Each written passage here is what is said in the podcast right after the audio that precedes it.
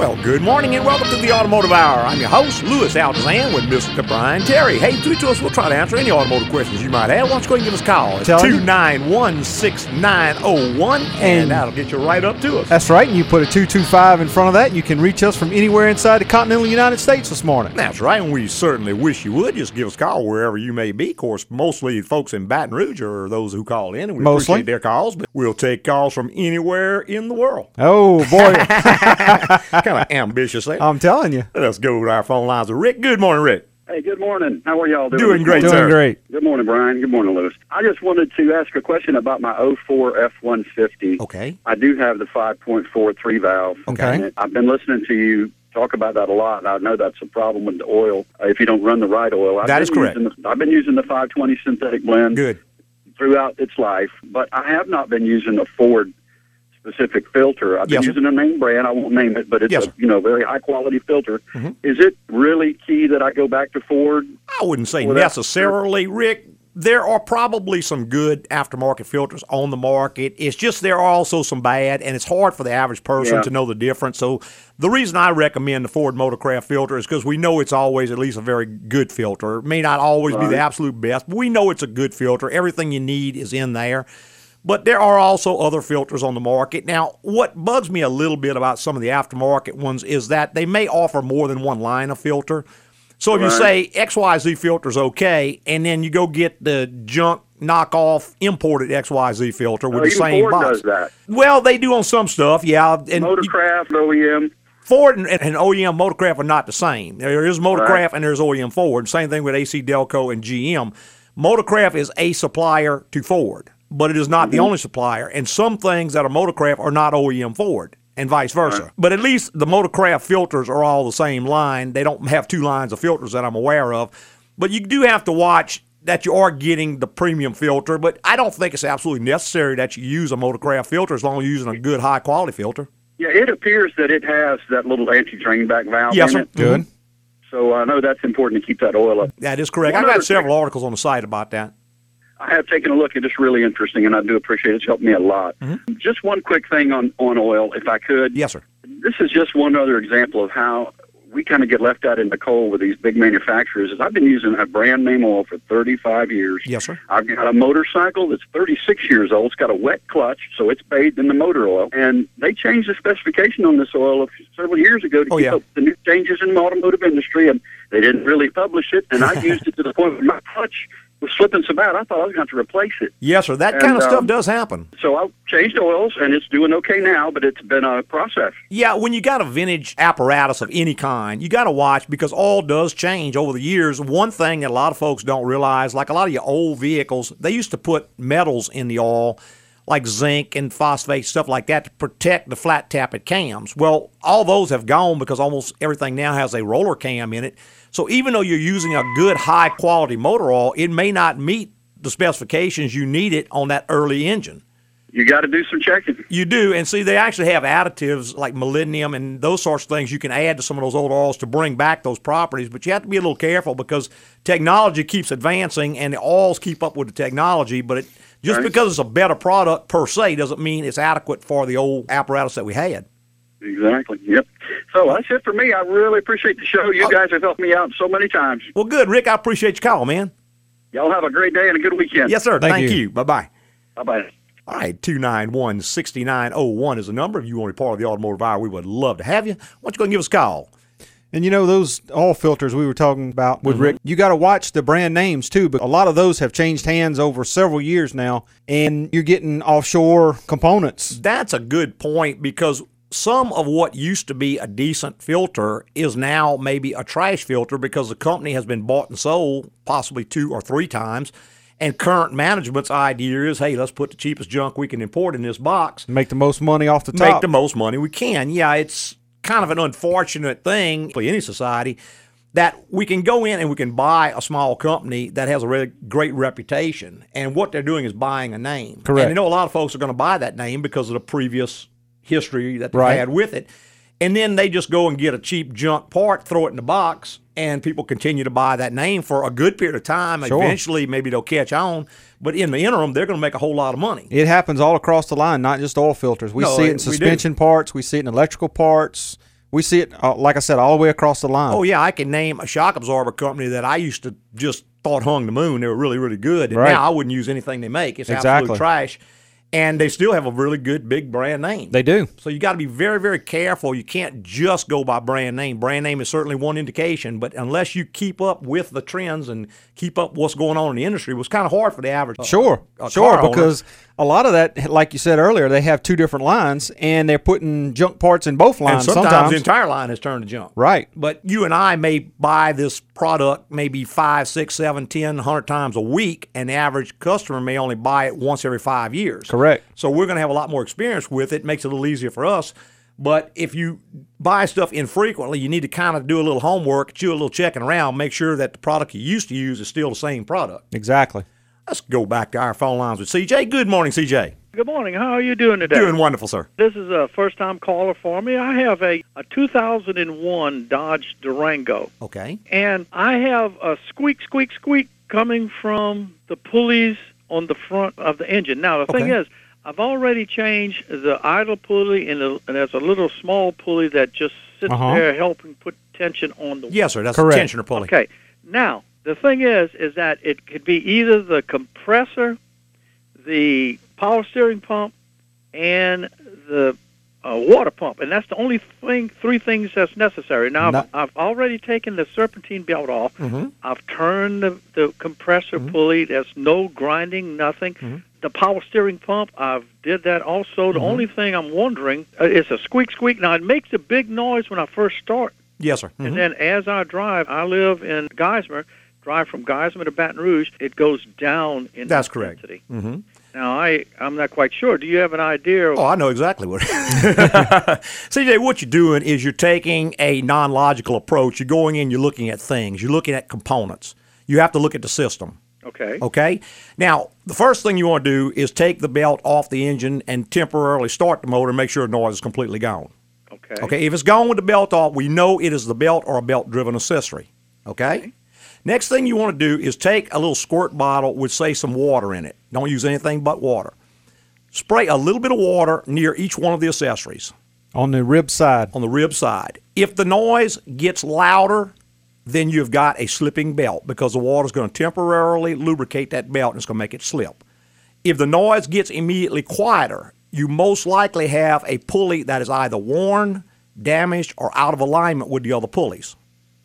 Okay. Okay, now that's relatively easy to happen, particularly if any component on the engine has ever been replaced. For instance, let's say you change the alternator at some point in time, or maybe Okay. the water pump, or maybe the power steering pump. Well, that pulley didn't necessarily get back in exactly the same position on the shaft as the other one. We've actually got a laser device that we can lay on those pulleys and check the alignment on all the pulleys. Well, let me say this. I had trouble with the, in fact, I had the carbon steel ring on one of the cylinder heads uh, that completely fell off, and I had to bring it to one of the local Mm-hmm. distri- uh, reps that to change the cylinder head. So in order to do that, Pull they all that fooled off. around with the pulleys and Well, they that's changed correct. the Right. valve and see, cover assembly. there may have been a shim or something, a washer behind one of those pulleys that got left out. It could be something is just not bolted on straight. I mean, it could simply be the, the belt tensioner's worn out and it's not holding enough tension on the belt. See, there's all sorts of things. Also, right. the belt itself, you can't look at that belt and tell if it's worn out. If you go on my website and just type in the word serpentine belt, you can see three articles on belts and you cannot look at a belt and see if it's worn out. The newer belts are made of EPDM rubber. They are not going to crack and they're not going to look like they're worn out, but the grooves can get wider and they will slip. So you have to start out with that water test and see whether you got a belt problem or you got alignment problem.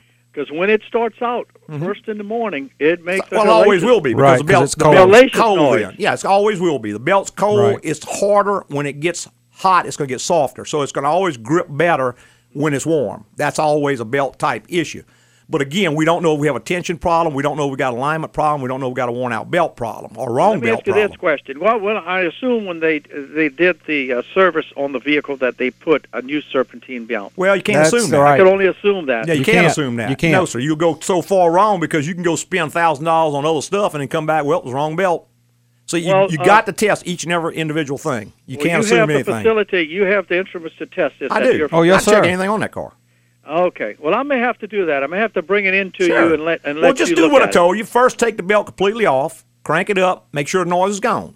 because there are some things that can make a noise exactly like a belt. Like Right. for instance, Fords are notorious. They have what they call a camshaft synchronizer, and it goes chirp, chirp, chirp, chirp, chirp. It sounds exactly like a belt. I have seen thousands of belts replaced, and the noise is still there. And no one ever took the belt off to check to see if the noise went away. Well, I've already taken the fan clutch off, and Mm-hmm. I, I cranked it up, and the noise was still there. Well, you didn't take the belt off. You just took the fan clutch I off. I just took the uh, well, Yeah. just to see if the fan clutch was Right. No, you Right, got to no, take, the, take belt the belt off, off. crank it up, make sure the noise is gone. If the noise is gone, now we know we're into a belt because there are some squeaks. And someone may have left something loose whenever they did the work on the cylinder head, and something may be squeaking, sound like a belt. Since we can't assume it's a belt, although it probably is, we can't assume that. We got to verify. It's so easy to check. Why would you not do it? Yes. You know, why would you go change a bunch of stuff and, and go to a whole bunch of problems without doing that simple test first? But- Well, I've turned everything with the belt off. and Right. Nothing. You're I'm not gonna hear that. yeah, feeling you didn't take the belt off and not start it. You're not- see, so you're you're, not gonna still hear that. not getting what I'm saying. Yeah, I understand. You got to make sure we got a belt problem. Uh, yeah. You, know, you may not have a single bad pulley on there, but you may also not have a belt problem. You may have a squeak in the exhaust manifold shield somebody left loose. It sounds like a belt. Well, that's a possibility. Well, Well, Absolutely. And if the belt got changed, they may have put the wrong belt on Oh, it. It's too long now, so the tensioner's not holding enough pressure on it. and It's slipping. correct. So it could be just a quarter So- inch, half inch longer, and now the tensioner can't hold Right. it tight. So three tests, you can verify where you need to go next. Yeah, and those none With of those those are going to cost you anything. You- You're not Everything going to you spend a can do penny. yourself. You're just going to spend a little bit of time. You can do it all yourself, and you're going to be uh, way, way ahead of the game.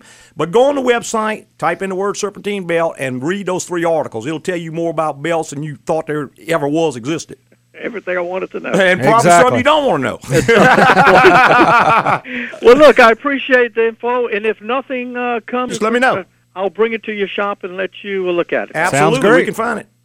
Look, and you have a good day. All right, Thank you, CJ, sir. thanks You for calling, too. man. Thank you, sir. Bye Bye bye. bye. 291 6901 is the number. If you want to be part of the automotive hour, we would love to have you. Why don't you go and give us a call? We get belt problems in a lot here lately. Like you saying earlier, they average from anywhere from it not being a belt at all Mm-hmm. to the wrong belt to a misaligned pulley to a worn out tensioner. Well, and I have got to say, I have made that mistake myself probably a hundred times. I hear a squeak, squeak, squeak, squeak, squeak. It is a belt. I don't even look at anything else. I go in, I put Right. a belt on, the noise is still there, and then I'm embarrassed to find that the bolt holding the air conditioner compressor is a little bit loose, and it's going squeak, squeak, squeak, squeak, squeak. Because every time that compressor moves, it makes a little squeak. noise. Right. Or the belt tensioner where it pivots is going squeak, squeak, squeak, squeak, squeak. It Because sounds exactly right. like a belt. Right. So there are just so many things that may sound like a belt. Well, and just because you hear a, a herd of hoofs coming behind Yeah. you, you don't assume it's horses. Could be zebras. Yeah, it could be anything. Could be anything. and, and you want to always go with the most logical thing Right. first or the easiest thing first. It's easiest just thing. Very, very easy to eliminate everything else. Sure. uh, without having to spend money and do a bunch of tests. Hey, we got to take a quick little break. Matt, hang on. You'll be straight up after this break. West. Hey, Agco Automotive is here to tell you some things are too good to be true. Like free beer tomorrow, or lose weight on the ice cream and cheeseburger diet. Another thing too good to be true? The low price oil change. Automotive businesses will sucker you in with an under $30 oil change and then give you a huge list of recommended maintenance and repairs like flushes, brake work, rack and pinion leaks, oil leaks, and more. Well, AGCO says be smart. When you get the list, bring your vehicle to AGCO and we'll provide you an honest evaluation of any problems you may be having. Want to know more details about upsells and wallet flushes, plus tons of other automotive info? Visit agcoauto.com. That's A G C O A U T O.com. AGCO, it's the place to go. Oh, and those beautiful models just waiting to talk to you late at night? Yeah, too good to be true. Welcome back. You just joined us, the Automotive Hour. I'm your host, Louis Altazan, with Mr. Brian Terry. Hey, between two of us, we'll try to answer any automotive questions you might have. Go ahead and give us a call. It's 291 6901. And we're going back to our phone lines with Matt. Good morning, Matt. Hey, good morning, yo. Good morning. First Yes, sir. time, first time caller. Thank you. I have a 95 S10 that had been sitting up for about two years. Drained all the gas out of the tank Okay, good. and wanted to bring it back, you know, at a different location. Okay, so I crank it up, put fresh gas in it, crank it up. I had to boost it because the battery was gone. Sure. Right. It started up, ran perfect. Take off just a maybe a mile, it killed. And I said, well, possibly the fuel filter because I had drained it all, and, Yeah, and so I not changed. too the- likely. I changed the fuel filter, Mhm. cranked it up, and it ran all the way home. Mm-hmm. And then I said, well, I know this battery's pretty old, so I bought a brand new Yes, battery. hmm Went and put it on. Put the well, the check engine light came on Sure. also, and that was new because it, it never used to do that. hmm When I tried putting the headlights on, it kills. Okay. I, I bought a brand new battery, like I say, and even with the ba- brand new battery, try to start it when I when I go into the crank position, hmm nothing happens. No click, nothing. So there's my problem. Yeah, Matt, I doubt very seriously a fuel filter would make it kill simply because when you return to idle, which is when it would die, that's the least fuel that you're going to need. So, most Right. likely what happened is that when you went to change the filter, you let it sit for a while, something cooled off and came back. And that's why it started when you did that. In other words, if you just waited an hour and went back and hit it, it probably started again anyway if you hadn't changed the fuel filter. Well, I had to jump it to start it every Mm-hmm. Yeah. time because the battery Well, was that is a battery problem. Right, that's a different Or issue. an alternator problem, not charging the battery, or a parasitic draw problem, drawing the battery down. And that's going to probably be a different issue from you dying, unless. But with a new battery, you see, even if the alternator were not working at all, that new battery would run that vehicle for a while. it So would take it a while. even even though the alternator was bad. Yeah, even if the alternator was missing from the vehicle, it would run off the battery for probably a day. Will eventually go dead, uh, clearly. yeah, but until the battery until the battery's right. exhausted, right? But it can supply enough power for it to run. So I think you maybe got more than one issue going on. I guess first off, as far as the dying problem, what I would do is to get a fuel pressure gauge and put on the vehicle, Okay. jump it off, let it run, and then when it dies, watch what the fuel pressure does. Okay. And if the fuel pressure maintains, if you got full fuel pressure when it dies, okay, we can eliminate the entire fuel system. We know it's not that because we had Okay. fuel pressure when it died. Now we're looking at something like a crank sensor or something like that. A Okay. coil, a coil wire, you know, something going bad, maybe an ignition Fuse. switch. Couldn't be a fuse because a fuse can't blow it and then come back. Okay. Fuse blows, Okay. it's done. Right. So if the fuel pressure drops off, well, now we're into probably a fuel pump getting hot and dropping out. And again, that fuel pump sat in old, nasty, contaminated fuel for two years. Even though you changed the fuel, still Right. sat in that. So that's a possibility, but don't go change the fuel pump. Go and get a fuel pressure gauge, put it on, and let's see. Once you do that, you know what the issue is as far as the dying. Now, Okay. beyond that, as far as the not starting, what you would need to do is just test the alternator and see if it's putting out. If it's putting out and the battery's new, then you would have to have like a parasitic draw or possibly a bad cable. In other words, you can have a cable that's corroded going to the main power center. And uh-huh. even though the battery is hot, it's not going to do anything if it doesn't get power to the power center because it can't energize the ignition switch. So it'll seem just like a dead battery. So those are the kinds of things you'll have to do. You just kind of got to take a little bit of a logical approach on it. Another thing you need to do is probably go ahead and check that check engine light, see what it is, because that may give you some idea of what else is going on. For instance, if, If- you have a crank sensor code, well, then that leans a lot more towards the crank sensor dropping out. If you got like a lean code or an oxygen sensor code or an airflow meter code, it sounds like it's running low on fuel or running low on fuel pressure. You're more into the fuel system. So a few simple tests is going to put you way, way down the road without spending any money. Now, if the battery has gone dead since, you may not have a code anymore. Right, You may not have have got anything to work with. It may be gone. Right. So you may have to jump it off, get it to run, see if the light comes back, and go from there. Okay. All righty? Okay, man. Thank you very much. right, man. All right, Thanks, thanks for calling, man. Bye bye. All right. 291 6901 is the number. If you want to be part of the automotive hour, we would love to have you. This is Joe. Oh, I'm sorry, Joe. Go ahead. Hey, hey, Louis, could you address the gas problem with the problem we all have with these cars? Yeah, Joe, I was going to talk about that in a later segment, but since you brought it up, the problem that we talked about last week, and of course it hit the news this week, and a lot of people are getting real, real excited, and that's the uh, fuel, or at least the fuel that's off spec that got into the Baton Rouge market and affected a lot, a lot of vehicles. There's tons and tons of propaganda and the rumor mill, and of course, the worst thing that can happen to a big company is to make a mistake in a slow news week you know, because they're gonna crucify you. We don't really know what's going on exactly with the fuel. I would say let's just don't rush to judgment. Let's wait and see. But something in the fuel is causing an interaction. What it seems to do is cause the valves to stick in the engines, which means it's going to lower the compression, make it hard to start, make it idle rough Maybe not start at all, maybe depending on how much. Right. And the fix that we have found is going in, just cleaning the valves on it, and then start to dilute the fuel. I don't see any need to throw away the fuel or to drain the tank or any of that kind of stuff. We just dilute the fuel by adding a quarter tank, running it down, adding a quarter tank, running it down, and I have seen absolutely no long term problems from it. So I think the problem is maybe getting a little blown out of proportion of what it is. And I know your vehicle did the same thing, and I think we took it in, cleaned the valves, and I hope it's good now. But what a lot of people I'm seeing are, oh man, I was told I needed a new motor. I was told I needed a new fuel pump. No, I don't. I would get a second opinion. If you're being told that you have any kind of major problems with your car as a result of the fuel issue, get a second opinion because that is not likely at all. Yeah, everyone we've had come through the shop, we've actually been able to clean the valves on it, like Louis was saying, and get them to run, and Yep. they, they seem to be fine with Under a repair. hundred dollar fix Right. on all of them. All right. I got another question while you're on the phone. You bet. Go ahead.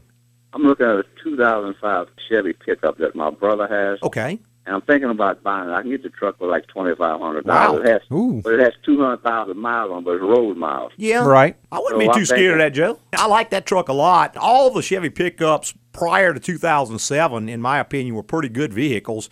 And I really like the 2000, 2001 twos even better, but five was still a good vehicle in my experience. I wouldn't be scared of it even at 200,000 miles, especially at that price. I mean, what you got to lose? Yeah. Right. Well, he drives it from Meridian to Baton Rouge almost every other week. Well, that's great. I mean, Yeah. you know, Yeah, so, that's uh, great. Perfect mileage. And the truck has, I mean, it's got the heated seats, it's got leather, Yeah. it's loaded. Yeah, So- hang on, Joe. I got to take a quick little break right here, but I'll be right back and I'll finish talking with you. Good morning, and welcome back to Automotive Maintenance School, fellas. Good morning. Yesterday, we left off talking about how to upsell your customers with the sneaky $24.99 oil change. Yeah, they come in for the special and bam, we hit them with other problems we just happened to find while doing the oil change. yeah, and then you tell them it's a good thing you came in for our oil change special. Yeah, you may never have known you needed all this work. Yeah, sound like you fellas did your homework. I just hope none of your customers did. Agco Automotive has this to say about low price oil changes take advantage of them. And if you get a list of recommended repairs, bring your vehicle to us for an honest opinion of what, if anything, needs to be fixed. Want to know more details about upsells and wallet flushes, plus tons of other automotive info? Visit agcoauto.com. That's A G C O A U T O.com. Agco, it's the place to go. Victory crew when you're making me punch you with Hey, that welcome back to the Automotive Hour. I'm your host, Louis Altazan, with Mr. Brian Terry. Hey, between two of us, we'll try to answer any automotive questions you might have. And just before the break, we were talking to Joe. Joe, if you got $2,500 into this truck, I mean, you're not in there real deep. Let's say you had to put a motor and a transmission. Okay, well, now you got $7,500. You got a better truck than you can buy new. Yeah, well, I've been driving for about five days. I'm gonna drive it for a couple hundred dollars truck. He said drive it, but I I've noticed one thing as I'm driving it. Mm-hmm. When you put it in gear, to select the selector thing there is not lit up. That's in the instrument cluster, and that's really just a set of lights that soldered into the board in the back. Yeah. And if you're going to take the instrument cluster out to fix that, you might as well go ahead and change all of the stepper motors and everything. Yeah. Change the lights, Just the stepper re- motors. rebuild the instrument cluster. Put it back in, and that's Right. you won't have to worry about it again Yeah, later we can because do that eventually those stepper motors are going to start going bad, and the gauges are going to start reading goofy. Yeah, the speedometer yeah, will be sitting know. on 100 when Yeah. you're going 30, and the tach will quit working. and Gas, mm-hmm. yeah, all of them will screw up in, Right. in Actually, time. actually, that happened to that GMC you got in the shop for me. yeah, Yeah. I mm-hmm. had them changed. I was in Houston with my son. There's a guy come to his, your house and change it. Really? He changed all six of them motors, put Yeah. new ones in there. That's a good deal. Yeah. That's been a year ago. Yep. You know, and he said the motors he put in are better than the ones they took out. Right. It couldn't be too good to be better. Than what I'm telling took you. out. Would What? have be too good to be better than what it took out. I can tell you Yeah, that. that's what he said. That's exactly what he said. Yeah. So, yeah, okay, well, I'm probably get that truck more than likely. I don't see where you can go wrong. If not, let me know. Yeah. All right, Joe. Thank All right, you bye. now. Thanks for calling, man. Bye-bye. Bye. All right, we're going back to our phone lines. We got Jules on the line. Good morning, Jules. Okay, good morning. How you doing? Doing great, sir. Good morning. I've got a problem with my transmission. I think I've got an 02 Chevrolet Impala 3.8, 168,000 miles. Mm-hmm. Just the other day, I was driving, and when I took off, I heard a whine, and then a car would jerk into each gear. And then that was three or four days ago, and it hasn't reoccurred since then. Well, that's a 4T65E transmission, Correct. and that is not one of GM's best designs. I can tell you, at 168,000, you're pretty close to the end of its life. I mean, I've got Uh-oh. one in my Buick. I've rebuilt mine at 89,000. So oh. I'm not saying yours is going out. It could be as simple as it's just low on fluid. That will do that. And you Well, I know, checked that. Yeah. well, I know you did. I know. But I know, but 90% of people in the world cannot check transmission fluid. Okay. I'm gonna tell you right now. Go to my website and just type in check transmission fluid, and there's a big old article, in and it'll tell you everything you need to know. Because number one, it has got to be on perfectly level ground. If it's sitting in a parking lot, it's not level. You're not getting the right reading. Number two, it's got to be fully warmed up. It's got to be running. Okay. And it's got to shift through every gear before you start. But the most Oh, important does that thing be of all. I, okay, Yep. I thought it had to be in park. neutral or park, either one. Either one. Oh, okay, You either one, also got to shift through every gear before you start to charge all those accumulators up. Now, last thing, and this is most important of all, you got to read both sides of the stick. Jules, if you read one side and it's full, and you read the other side and it's a quart low, it's a quart low because it can't go Oh, down on the stick, but the splash can make it look more full than it is. See, the side that faces the torque converter and all the gears is going. It can sling all up on that side, but the back side will read correctly. So you got to read both sides. I mean, I get cars. I couldn't tell you. I had other shops send me cars and say transmission's going out. We check it and it's low on fluid. It's just most people do not ever check transmission fluid correctly. But check that and make sure. I'm not saying that's it, but that is one thing that will do that. Now there are a few other simple things that can do it. Are you getting a check engine light, or do you have a check engine light on?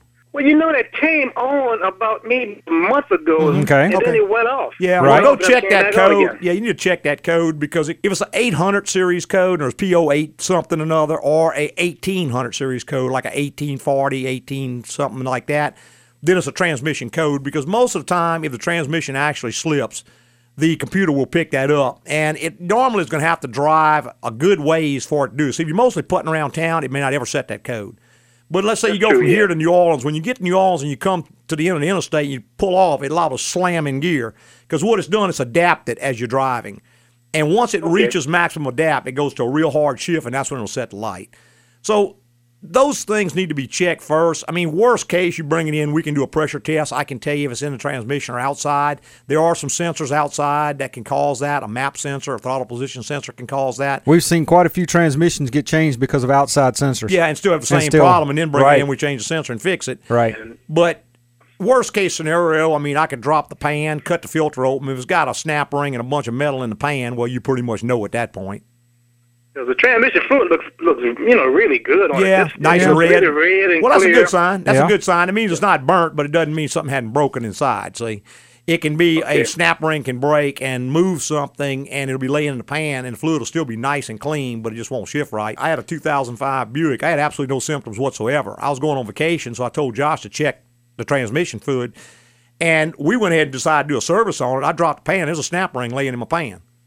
Oh wow. Okay. Yeah. Tore it down. It's about to go completely. So I didn't want that to happen halfway between here and Virginia. So I went in and rebuilt mine and had several problems. But I never had a single sign. It didn't do anything. Okay. Well, I guess I better bring it in and let you check it. Wouldn't be a bad because idea to check it. Yeah. It'd be a lot Anything- cheaper doing it now than later. It is exactly Well, right. it's convenient right now. convenient. You got control Well, right now. too. You're calling the Right. shots right, Right. now when you're on the side of the road halfway between here and nowhere. You, are at the mercy of the record driver then. Uh, at the best. Yeah. That's true. Okay. All right. Thanks a lot. You All right, guys Jules. have a All great right. day. Good. Thanks call, calling, man. Okay, bye. Bye bye. Bye-bye. 291 6901 is the number. If you want to be part of the automotive hour, we'd love to have you. That's one of those things folks will always say, Well, I've checked transmission fluid, and I'm sure they did. Right. But it is so, so, so easy to get an improper reading. That's one reason why they've removed the dipsticks from transmissions, just because people weren't reading it right anyway.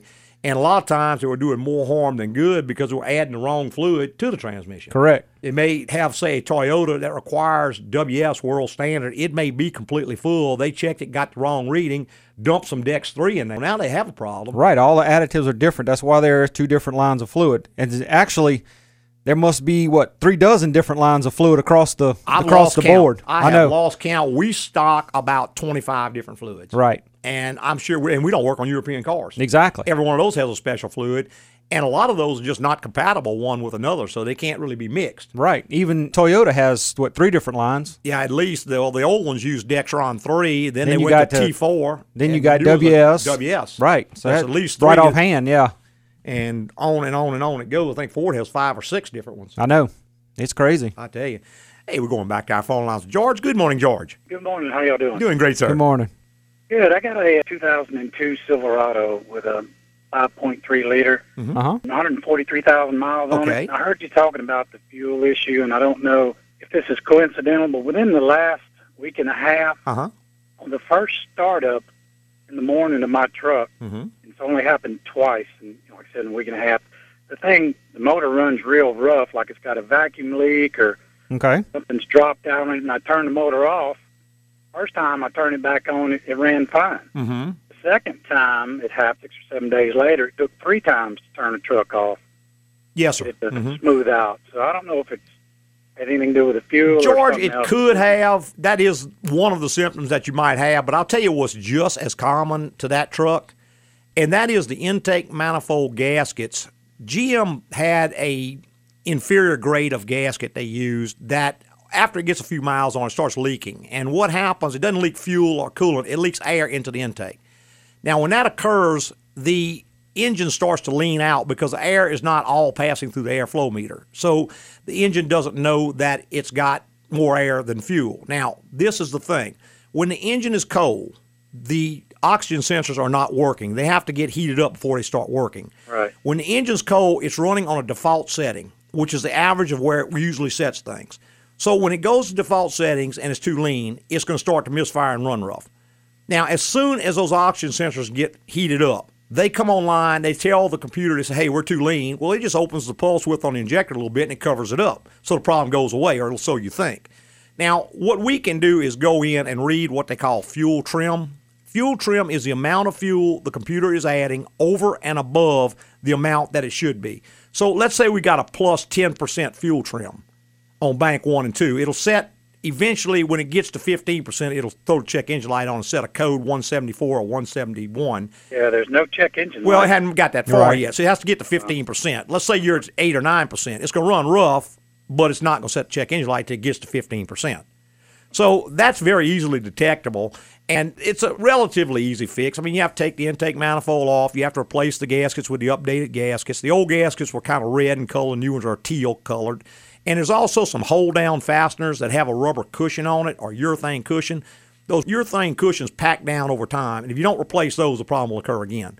Go to my website and just type in like GM rough idle, and it'll bring up an article, show you pictures and everything else. I mean, it's all covered right there. But that happens a lot of times in that truck. Now, getting back to your other issue, if it was the fuel problem, it will clear up as soon as you start diluting that fuel. What I would do is go get like a quarter tank of fuel. Don't fill completely up. Add like a quarter tank to it. Run it a while, then add another quarter tank. That way you're diluting the fuel. And if the problem goes away, then you're good. Don't worry about it. Okay. All righty. Try that first. All right. All right, George. Thanks, man. Bye bye. 291 6901 is the number. If you want to be part of the automotive hour course, you can add a 225. 225, that's right, and get us from anywhere inside the continental United States this morning. We'd sure like to hear from you. Just in case you don't want to call in, just don't want to be on the radio. Or maybe something occurs to you after we go off the air, or maybe even next week. You can always go to the website, get your questions answered that way. The address is www.agcoauto.com. That's A G C O A U T O.com.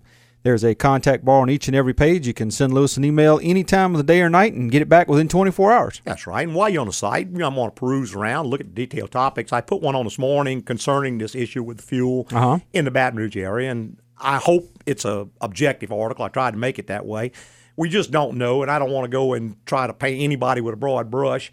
And Right. A lot of people are coming out, oh, Exxon this, Exxon. Well, I don't know. Exxon's a very good company, and they made millions and millions and millions of gallons of fuel. Exactly. this is one little area, we're not even sure that's what's causing it. So until we know, I also know that Exxon produces fuel for a lot of other companies. So even though you bought a different brand of fuel, because we're getting a lot of these cars in that did not buy Exxon fuel, Right. They make base level of the fuel. And they- and then they send it the other companies come in and buy it Well, and they, they- add their own marketing well, to it and then send it out. blend it any way you want it. In other words, as long as it's legal, they'll put it in. If you say, I want this much detergent, I want this much naphtha, I want this much, let's just say toluene or detergent or whatever, they will put whatever you want. So it becomes your unique product. Uh-huh. For instance, let's say, and I'm going to just throw out a name, say Shell. Let's say you get Shell gasoline that comes from an Exxon refinery. It's still Shell gasoline. Sure. Because it's been made to Shell specifications. But it was base made all at Exxon. Well, yeah, they may have produced it for them because if they don't have a refinery in the area and you buy a, pu- a fuel, it's generally going to be made at a local refinery. Right. Same thing if I go up north somewhere where they don't have an Exxon refinery and I buy Exxon fuel, it may be made in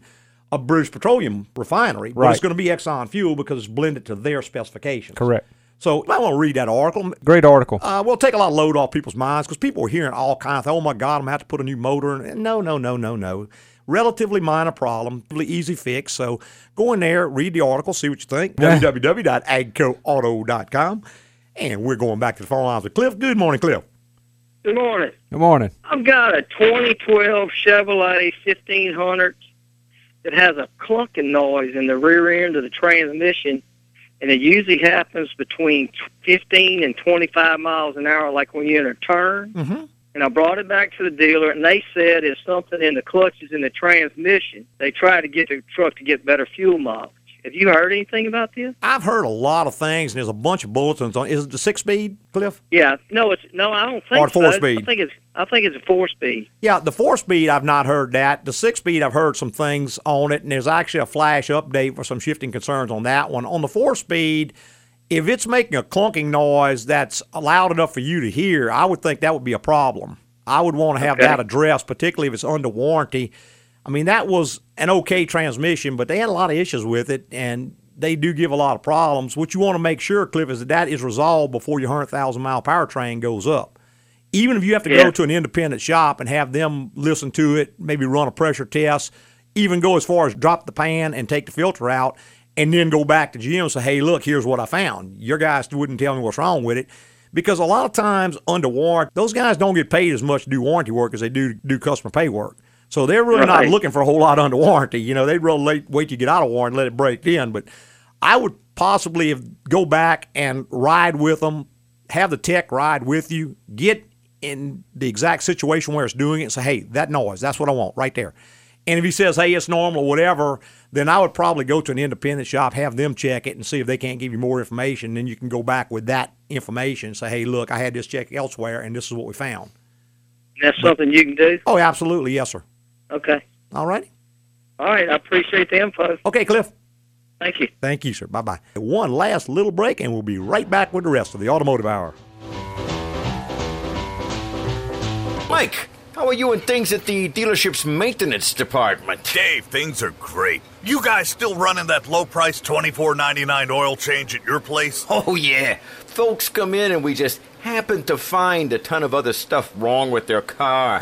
Works, don't it? Sometimes when it's a woman, I make something up like your flux capacitor has a leak. Yeah, or your strapanoid filter head needs to be replaced. oh, that's a good one. I gotta write that down. Agco Automotive wants to let you know how to stick it to the low price oil change shops.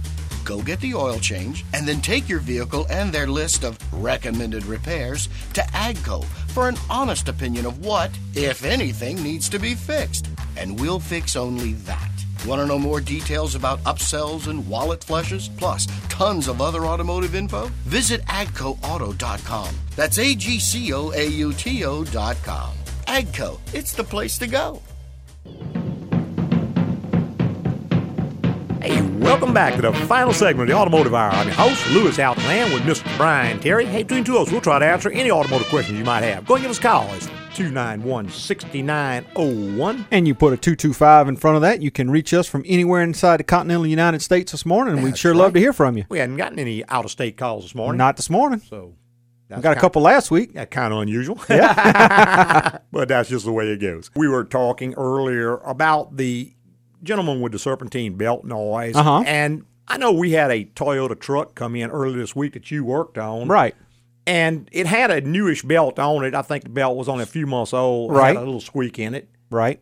And what we come to find out, I took the belt off, cranked it up, noise was gone. Mm-hmm. Well, we're into a belt issue now. So I took a good look at the belt. Of course, like you were saying earlier, it's hard to look at a belt, Mhm. but you can actually look at the back of it and see where the letters are stamped on it. You can tell how about how old it is Right. because the letters were still shining. Of course, it You could still out read it, and the gauge set in it right. So we started looking for pulleys. Turned every pulley, checking the bearings and everything. Everything looked good. We changed the tensioner when we changed the belt when it came in the, Mhm. the first time. So we broke out the laser guide, Mhm. and come to find out that one of the idler pulleys was off probably about 32nd of an inch. Yeah, not much. It all it took was a little shim behind it to shim it back out in the right place. Belt hushed up and truck was fixed. That's right. And a small amount, 32nd inch, about 30 thousandths of an inch, which is not a whole, whole lot. But with that pulley running just slightly out of line, it's going to affect that belt. And the number one problem is going to be noise. You're going to Right. start to get that chirp, chirp, chirp, chirp kind of noise as it goes round. It will also prematurely wear the belt because the grooves are not all running in line. It's kind of pushing against one side, the rest of them are pushing against the other side. So it will prematurely wear the belt out Right. if it's not corrected. But we do see that kind of thing a lot. And of course, the way I think you told me you found that, you sprayed a little water on it and noise went away. Correct. Knew we were into an alignment issue at that point. That's correct. Now, what you don't want to do, and don't let anybody tell you, don't ever put like WD 40 or No, belt no, dressing, no kind of lubricant or sticky uh, stuff. adhesive. Yeah, don't put belt. any of that on a belt because you're going to ruin that belt. If you didn't have a bad belt, you will now have a bad belt. Correct. Don't put brake cleaner or carburetor cleaner, any of those things on a belt. A little bit of water is the best thing, and what that water will do, if you've got a tension problem or a belt problem, it is going to get louder when you spray the water on it because it's going to act as a lubricant and make it slip more. If it's slipping, it's going to slip more. Correct. And it's going to start squealing to beat the band. Then. Right. If it quiets down immediately, then you've probably got a issue with alignment on one of the pulleys.